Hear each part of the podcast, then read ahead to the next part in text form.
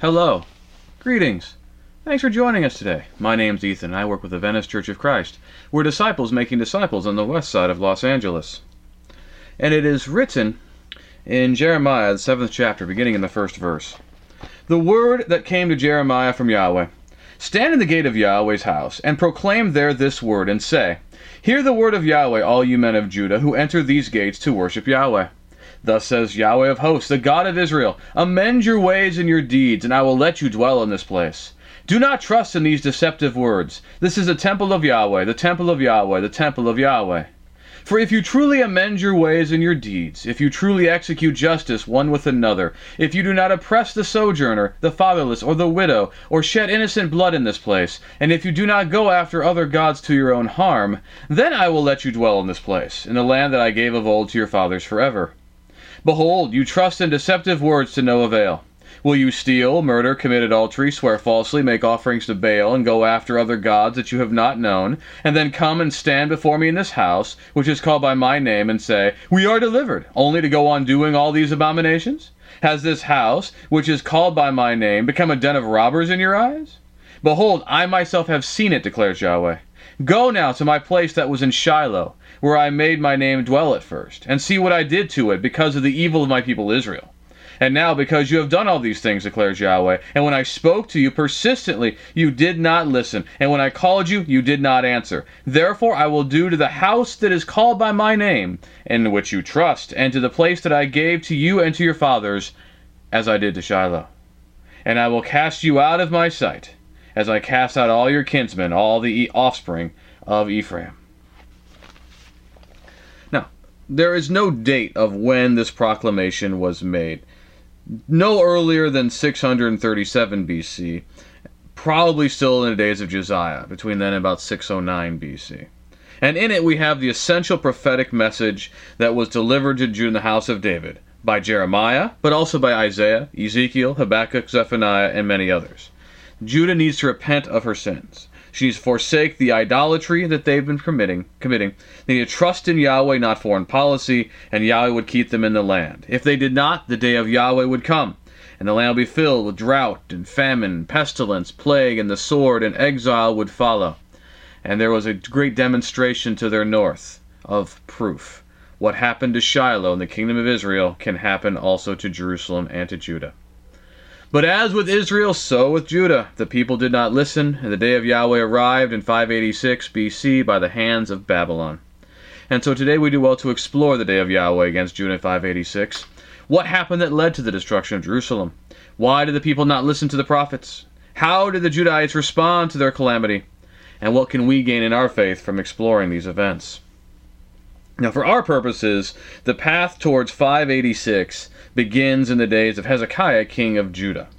From what we can see in 2 Kings 20, 2 Chronicles 32, Isaiah 39, somewhere between 729 and 687 BC. The Kings and Chronicles authors have commended Hezekiah for his faithfulness toward Yahweh, and for good reason. But it was his rebellion against the king of Assyria by refusing to pay the annual tribute uh, demonstrating his vassalage, that led Judah to the precipice when Sennacherib came and invaded, obliterated most of the land, leaving Jerusalem only. Now, either as a result of this rebellion, or maybe of what helped foment that rebellion, uh, the Chaldean ruler of Babylon, Merodach Baladan, had sent envoys to Hezekiah that he had received warmly. Hezekiah allied himself with Babylon against Assyria. When these envoys came in, Isaiah prophesied what was going to happen because of all of this. The Chaldeans that saw all the things that Hezekiah showed him would eventually take all these things away to Babylon in Isaiah 39 5 through 7. And Hezekiah's tepid response is very ominous. He says the word of Yahweh is good. He accepts it for what it is. He doesn't lament it because he says the disaster won't happen in his day. They're secured in his own lifetime. So let's think about it. If this is how a robustly faithful ruler like Hezekiah responds, how much worse then will it be when there was not a faithful king? And we're told in 2 Kings 21 1 through 18. It was the blatant idolatry of Hezekiah's son Manasseh that was the last straw for Yahweh. Destruction exile was going to come. He reigned from 687 to 642. Uh, many had committed idolatry in Judah before, but we get the impression that no one went as far as Manasseh did, introducing the service to foreign gods within the temple of Yahweh itself, building altars and statues in that building itself. And in 2 Kings 21 10 through 15, Yahweh says, All right, I'm done. I'm handing them over. They're going to be destroyed and exiled. He makes it clear that's what's going to happen. Now, in 2 Chronicles 33, we learn that Manasseh would later repent of his sins, and Judah's fate was therefore delayed. Manasseh's son Amon lived for two years is inconsequential, but Amon's son Josiah would prove zealous for Yahweh as Hezekiah had. He heard the law, he recognized the sin of Judah, and he repented.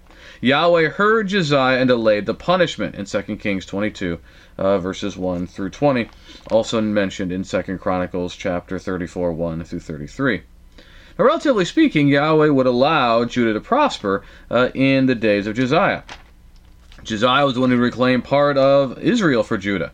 Uh, because Assyria was weakening in his day. This is when they destroyed the temple at Bethel and did all the things prophesied uh, long before. Uh, demonstration here uh, it's very important uh, that Josiah recognized what happened. He repented. They sought a prophet. The prophet as Huldah told them uh, it would the disaster was definitely decreed, but it would not happen in his day because he had lamented and he had repented of that sin. But even Josiah was as seduced by foreign policy maneuvers as Hezekiah had been, and it would lead to his downfall. Now, understand how this would happen in 609, we have to understand what's been going on in the ancient Near East. The uh, Syrians had remained strong and powerful from the time they had destroyed the, the kingdom to the north in 722 uh, until this time. But in Josiah's day, he- Assyrian hegemony shockingly collapsed in a speedy way from 626 to 609 uh, Assyria went down the tubes. A coalition of Medians and the Chaldeans under Nabopolassar, who his son Nebuchadnezzar was general, we're going to hear about him more very soon, uh, would repeatedly defeat Assyria, and they entered Nineveh and destroyed it in 612 uh, BC. Necho II, Pharaoh of Egypt, was alarmed by these events, and so he led his army north to help prop up the rump Assyrian state against the Chaldean menace and to fight against the Babylonians. But Josiah had remained allied with the Chaldeans, probably a heritage going all the way back to uh, uh, his great grandfather Hezekiah. And so we see in Second Chronicles 35, at the end of his life, Josiah goes out to fight against Necho to at least delay him from arriving at, at, at this at this battle. And what's fascinating about this is that Necho says, What do we have to do with each other, King of Judah? I am not coming against you this day, but I am against the house with which I am at war, and God has commanded me to hurry. Cease opposing God who is with me, lest he destroy you. And the interesting, the chronicler says, Nevertheless, Josiah did not turn away from him, but disguised himself in order to fight him. He did not listen to the words of Necho from the mouth of God, but came to fight in the plain of Megiddo. So God would have had Josiah avoid this whole thing, but Josiah wants to be a player in this whole thing. He goes out there and it ends up killing him. He dies in the battle. Josiah dies. Now, in the wake of Josiah's death, the people make his son Jehoahaz his uh, uh, king, and he reigns in 609 for three months.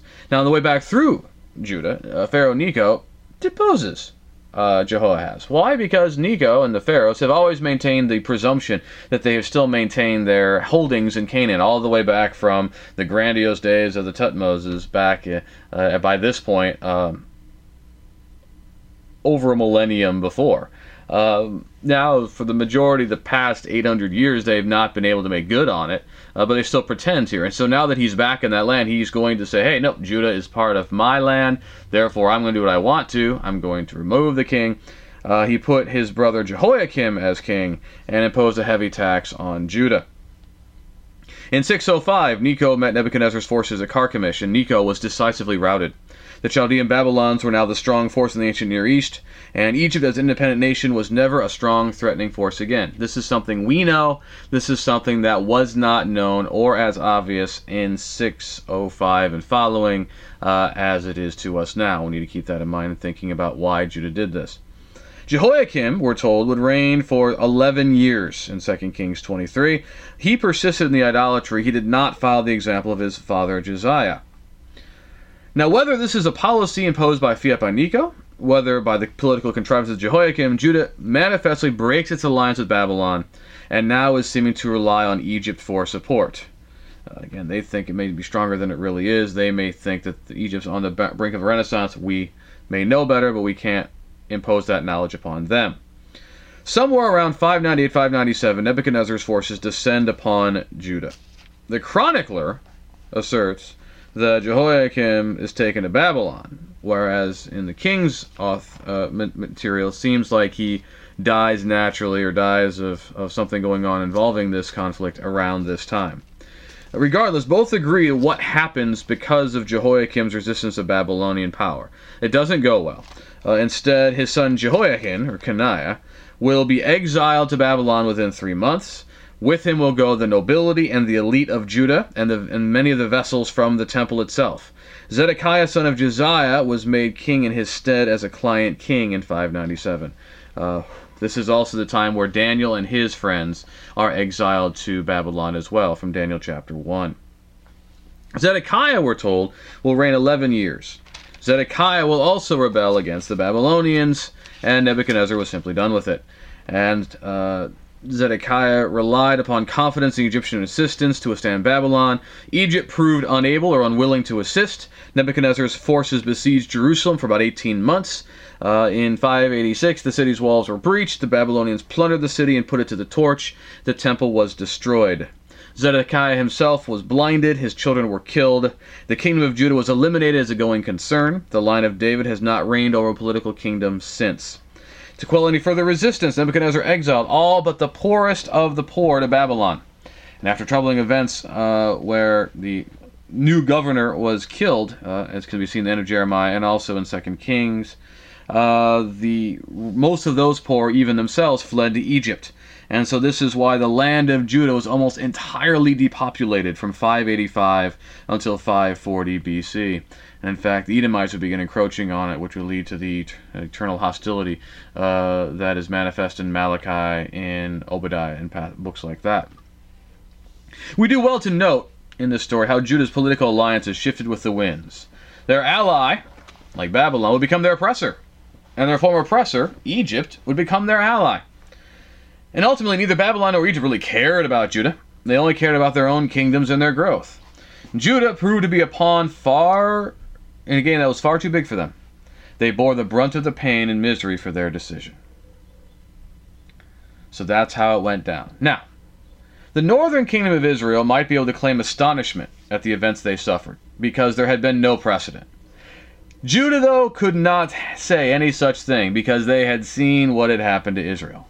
And so, why was it so difficult for Judah to imagine that they could suffer the same fate as the Israelites that had come before them.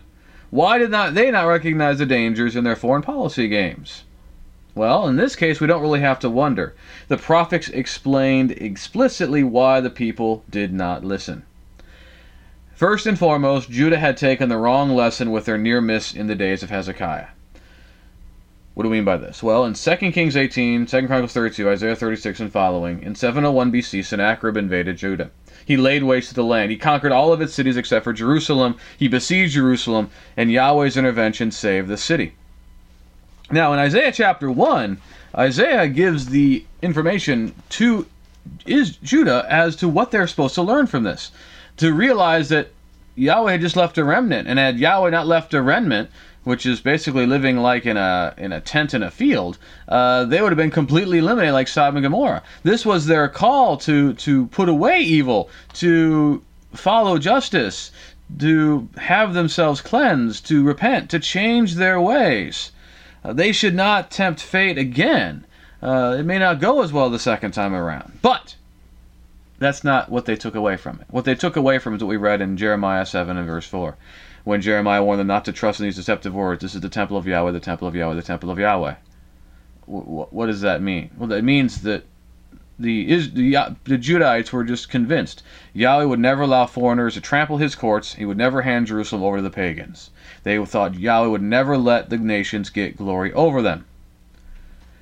Now, there's a lot of theological weight behind that belief, and it no doubt is what is underpinning uh, the claims of Hananiah. In Jeremiah 28, we get another vivid picture what's going on in the minds of the Judahites. This is around 594 593. So, by this time, you already had the first wave of exile. uh, and you, you haven't had the, the final collapse yet. You've already had uh, one wave of exile. And so uh, Hananiah stands up in Jeremiah 28 and verse 2 and says, Thus says Yahweh of hosts, the God of Israel, I have broken the yoke of the king of Babylon. Within two years I will bring back to this place all the vessels of Yahweh's house, which Nebuchadnezzar king of Babylon took away from this place and carried to Babylon. I will also bring back to this place Jeconiah the son of Jehoiakim, king of Judah, and all of the exiles from Judah who went to Babylon, declares Yahweh, for I will break the yoke of the king king of Babylon. Now, this was immediately after, and no doubt a response to Jeremiah in chapter 27, having taken up a yoke and encouraging everyone in Judah and the surrounding nations to bear the yoke of Nebuchadnezzar, king of Babylon, whom he said Yahweh had given power and over authority over the nations. So the Judahites, uh, you listen to Hananiah, you listen to Jeremiah, you know which one you want to listen to, right? Uh, the Judahites were convinced that what would happen to Israel would not happen to them because Yahweh dwelt on Zion, would not let the nations get over, glory over him. Very attractive and appealing theologically. That's what the Psalms were talking about, not were they not Yahweh reigning in Zion. And uh, what makes your better theology, really? Our God is great, we'll uphold his name, or God has empowered our enemies, and we should serve them. Uh, we all know the answer we want to believe, and Judah certainly wanted to believe it as well. Uh, Hananiah was no doubt seen by the people as a loyal Judahite. Jeremiah, on the other hand, they were convinced, especially toward the end, that he was uh, working for Nebuchadnezzar, giving material comfort to the enemy, and he suffered terribly in the final days of the exile, final days of the uh, siege because of it. And politically, give it to this for Judah. Why not? Was Nebuchadnezzar really any greater than Sennacherib? Was Yahweh not able to destroy the Babylonian hosts in front of the walls of Jerusalem, just like he destroyed the hosts of Assyria? Both Hezekiah and Josiah were kings honored for their service to Yahweh, and yet both of them, as we saw, were deeply compromised in foreign policy schemes. And even when things looked bad, well, in 701 things looked real bad, didn't they? Uh, the Syrians destroyed everything in Judah, left everybody cooped up in uh, Jerusalem like a bird. And what was the result? So ultimately, Judah makes a bad gamble. They presumed that Yahweh had done once to the Assyrians, he would do again against the Babylonians. And that is why the pronouncement is made regarding Manasseh in 2 Kings is so important because the game had changed. Something was different when the Babylonians came to town that was not true when the Assyrians came to town. Also, what Ezekiel sees in Ezekiel chapter 10, when he sees the, the, the glory of Yahweh leaving the temple, the presence of Yahweh leaving the temple. This was really the judgment on Jerusalem. Once Yahweh's presence left there, there was nothing special about the place. It was because Yahweh dwelled on Zion that Zion was secure. When Yahweh left Zion, Zion was no longer secure. It was left to the fate of the world, and the world treated it accordingly. That is why what seemed to be good theology had become false prophecy, and why what looked like treason was actually truth. That's what changed everything. And Judah refused to recognize it. But to their credit, we need to talk about the fallout. How did the Judahites respond to the day of Yahweh in 586? Well, for some of them, unfortunately, they responded the same way as their uh, kin in Israel had. In fact, we have a very interesting uh, snippet of this in, in Jeremiah 44. So after the, the siege is over, after the city is destroyed, after the governor is killed after Jeremiah is taken against his will to Egypt. He's in Egypt and he sees that there are some Judahites who had fled to Egypt whose wives were making offerings to the Queen of Heaven.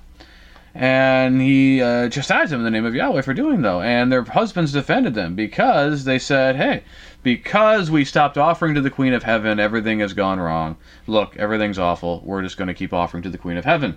So some Judahites did see in the destruction of Jerusalem the confirmation of this ancient Near Eastern synthesis that your God is happy with you, uh, things go well with you, your God's angry at you, you're destroyed. And they're convinced that they, that actually that the reforms of Hezekiah and Josiah were the problems that led to their destruction, not actually uh, momentary um, reasons why their punishment was delayed. And uh, they were no longer in Yahweh's land, and so they weren't serving him anymore. They were serving all these other gods and these Judahites most likely assimilated into Egypt or whatever other land they were exiled into and uh, lost their distinctiveness, just like the Israelites to their north had done. But a good number of the Judahites did not go the way of the Israelites, and they would be the catalyst for what would be one of the most powerful transformations we've ever seen. The powerful transformation of Judite spirituality in a very real way, leading to what we call Judaism.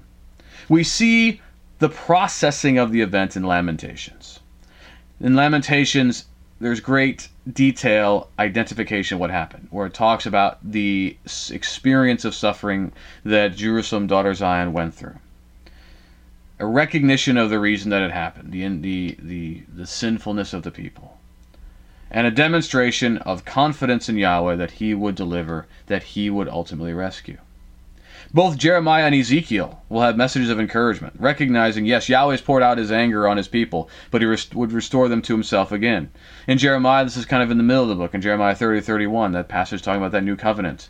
Uh, in Ezekiel, it's very different. Ezekiel is very depressing, very chastising, very sharp, until the walls fall until the moment of destruction. And then the rest of the book, chapter 37 onward, are messages of consolation and encouragement for a future restoration. Isaiah 40 through 66 may have been written in the days of Hezekiah, but they're directed to the Judites in exile. And they affirm Yahweh's existence and power. They comfort the people. They're looking toward a restoration. Now, some among the exiles had maintained court records and other such documents, and they used these documents to set forth the history of Israel and Judah. And they told that story in such a way to emphasize a lesson learned in the destructions of Israel and Judah that the forefathers had sinned in their idolatry and their trust in foreign policy, and that Yahweh had judged them. And that explains why the books of 1st and 2nd Kings look the way they do, and are written the way they are, and tell the history the way they tell them. These Judites had learned the lesson Yahweh intended for them to have learned. They did not abandon their ancestral faith and hope and in fact, it would be some of their descendants who would return from the exile. Second Temple Judaism is born out of 586 in the experience of exile. Without it, we have no reason to believe the Jews would have been as fervent in their belief in Yahweh and trust in His promises despite the persecutions and challenges that they endured. So 586 is a decisive moment in the history of Israel's people of God. Israel would never be the same the nation was judged for the sins of their ancestors and for their own sins in idolatry and foreign policy debacles. Untold thousands had died, and the rest were exiled. And really, the religious practices of Israel under the kings was permanently ended by 586. Second Temple Judaism was maybe based on the same law and populated by a later generation of the same people, but its nature and conception was entirely different. There's a lot that we can learn from the experience of Judah in 586 because Judah's danger is our danger. Trusting that since God's grace and mercy can cover anything means that he will cover our misdeeds no matter what, and that what God did once is what he will continue to do regardless.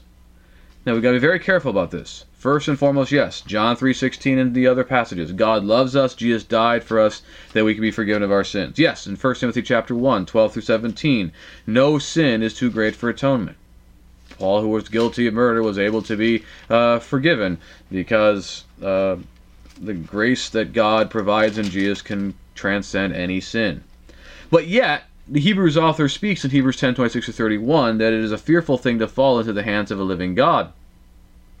It can be very easy for us to put our trust in our participation in the church, our identification with Jesus as his as uh, his follower, and to presume that no matter what go- happens, God will save us because we are his people. This is why Paul, in the midst of talking to Israel according to the flesh, uh, so strongly insists in chapter 5 uh, sorry, chapter 2 of Romans, beginning of verse 5. Because of your hard and penitent heart, you are storing up for wrath for yourself on the day of wrath when God's righteous judgment will be revealed. He will render to each one according to his works. To those who by patience and well doing seek for glory and honor and immortality, he will give eternal life. But to those who are self seeking, do not obey the truth, but obey unrighteousness, there will be wrath and fury. There will be tribulation and distress for every human being who does evil, to the Jew first and also the Greek. But glory and honor and peace for everyone who does good, the Jew first and also the Greek. For God shows no partiality. There is no partiality shown on the basis of somebody's identification status. Uh, it is all done, judged based on what actually was done. We have perhaps seen at times that God has rescued us out of our difficulties. And it becomes easy to think, well, if we fall in difficulties, God will rescue us again. Yet perhaps He had grace and mercy once for a season. Without further repentance, perhaps God will not show that grace and mercy the next time, and will leave us to suffer the consequences of our action without His presence, which is the definition of what happened to Judah in 586. Continued existence, by the way, does not inherently equal justification of behavior. The apostles insist in the New Testament on the same lessons of the prophets in the Old Testament that our deliverance is evidence of God's love, grace, kindness, and mercy. What does Paul say in Romans 2 and verse 4 before we, the passage we just read? Or do you presume on the riches of his kindness and forbearance and patience, not knowing that God's kindness is meant to lead you to repentance? It is not to justify our continued recalcitrance.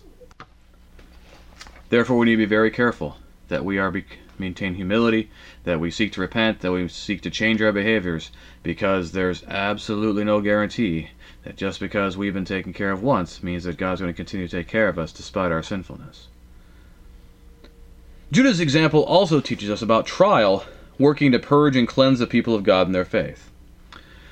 Arguably, the remnant of God's people in Judah came out of exile with stronger faith than they had beforehand. They had recognized the source of their calamity, they lamented over it, and they turned to Yahweh in faith.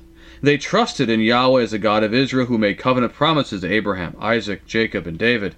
That is precisely why they endured in their faith. And in 1 Peter 1 3 through 9, we see that that's the way it must be for Christians as well. Our faith is supposed to prepare us for days of trial and difficulty. We must identify the source of our calamity. We need to lament over it. And if we can do that, we will come out with stronger faith than beforehand. And 586 was also a great antiseptic to pride. Judah was laid low. Judah would, in fact, never recover. In trial, we are often laid low, and we learn humility through the experience, and thus we're better able to identify with Christ in these ways, as, as modeled in Philippians 2 5 through 11. 586 also compelled the Judahites to identify where their ancestors went wrong. And crucially, this is of such great importance, they never justified it we have spent some time looking at the reasoning why the Judahites did as they did so that we can identify with them to see how it's possible. Because a lot of times when you just read it you come across how come away with the impression how come they didn't listen? Well there are contextual reasons why they didn't listen. But we have to dig those out from the passages inside. When it comes to later response in the kings in the chronicles and as we can see in, in zechariah chapter 1 uh, Yahweh was very angry with your fathers. Therefore say to them, Thus declares Yahweh of hosts, Return to me, says Yahweh of hosts, and I will return to you, says Yahweh of hosts. Do not be like your fathers, whom the former whom the former prophets cried out. Thus says Yahweh of hosts, Return from your evil ways and from your evil deeds. But they did not hear or pay attention to me, declares Yahweh. Your fathers, where are they? And the prophets that live forever. But my words and my statutes, which I commanded my servants the prophets, did they not overtake your fathers? So they repented and said, As Yahweh of hosts have purposed to deal with us for our ways and deeds, so has he dealt with us. They understood that their fathers had sinned. They never excused it, and the way they look at their past involved the sinfulness of their ancestors. That is why the historical accounts of the Old Testament are extraordinary in human history. It is the only account that puts more emphasis on the people's failings and sins than it does on their wonderful deeds. And that's because it's not designed to be propaganda. It is designed to be a warning against future disobedience, lest you fall by the same example. The people of God need to treat the sins of their fathers the way the Jews treat the sins of theirs. We need to forthrightly admit it, that our fathers have sinned. We should lament it, perhaps even ask for forgiveness for it, and how we may still share in it, like Daniel does in Daniel 9 and we must never seek to justify it or accord dignity to the fathers, which is really an attempt to minimize and deflect the ugliness of their transgression, and a way to try to make ourselves feel better about those men and women that we knew in the past. We do not need to justify them as creatures of their culture, that they were of their time. Well, so was Judah and Israel in their time. And God didn't justify them. The prophets didn't justify them. And their descendants didn't even justify them.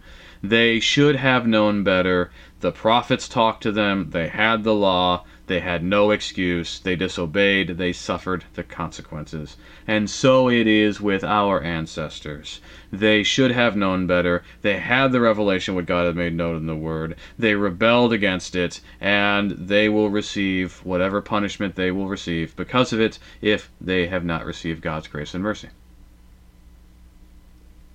In 1 Corinthians 10, 1 through 12, Paul explicitly says that we have these examples in the past that we may not fall by the same pattern of disobedience. We work to understand them only so that we do not do what they did. Now, days of Yahweh have no doubt come for nations ever since. Many of them have trusted in things that worked before, but the second time around don't work as well. But a day is coming when God will bring everyone under judgment in Christ according to what they have done in the body. The question is going to come to all of us what have we done with the kindness God has granted us that was supposed to lead us to repentance? Did we actually repent? Or have we persisted in disobedience? If we have repented, we will obtain the resurrection of life. But if we have not repented, we will be left to our own devices and obtain the resurrection of condemnation. And that is why we must all put our trust in God and Christ, to repent fully of our sins, and therefore to obtain the resurrection of life. I'm so glad that you've joined us today. If you have any questions or comments about anything that we've mentioned here, if you'd like to talk about it further, if you have a prayer request, or you'd like to learn more about us, please find us online at VeniceChurchOfChrist.org. We're also on uh, social media. Uh, if I can be of any service, please contact me at my website, deverbovitae.com. That's www.deverbovitae.com. And please, uh, if this benefited you, please share it with your friends, family, and others on social media. We again thank you. Have a great day.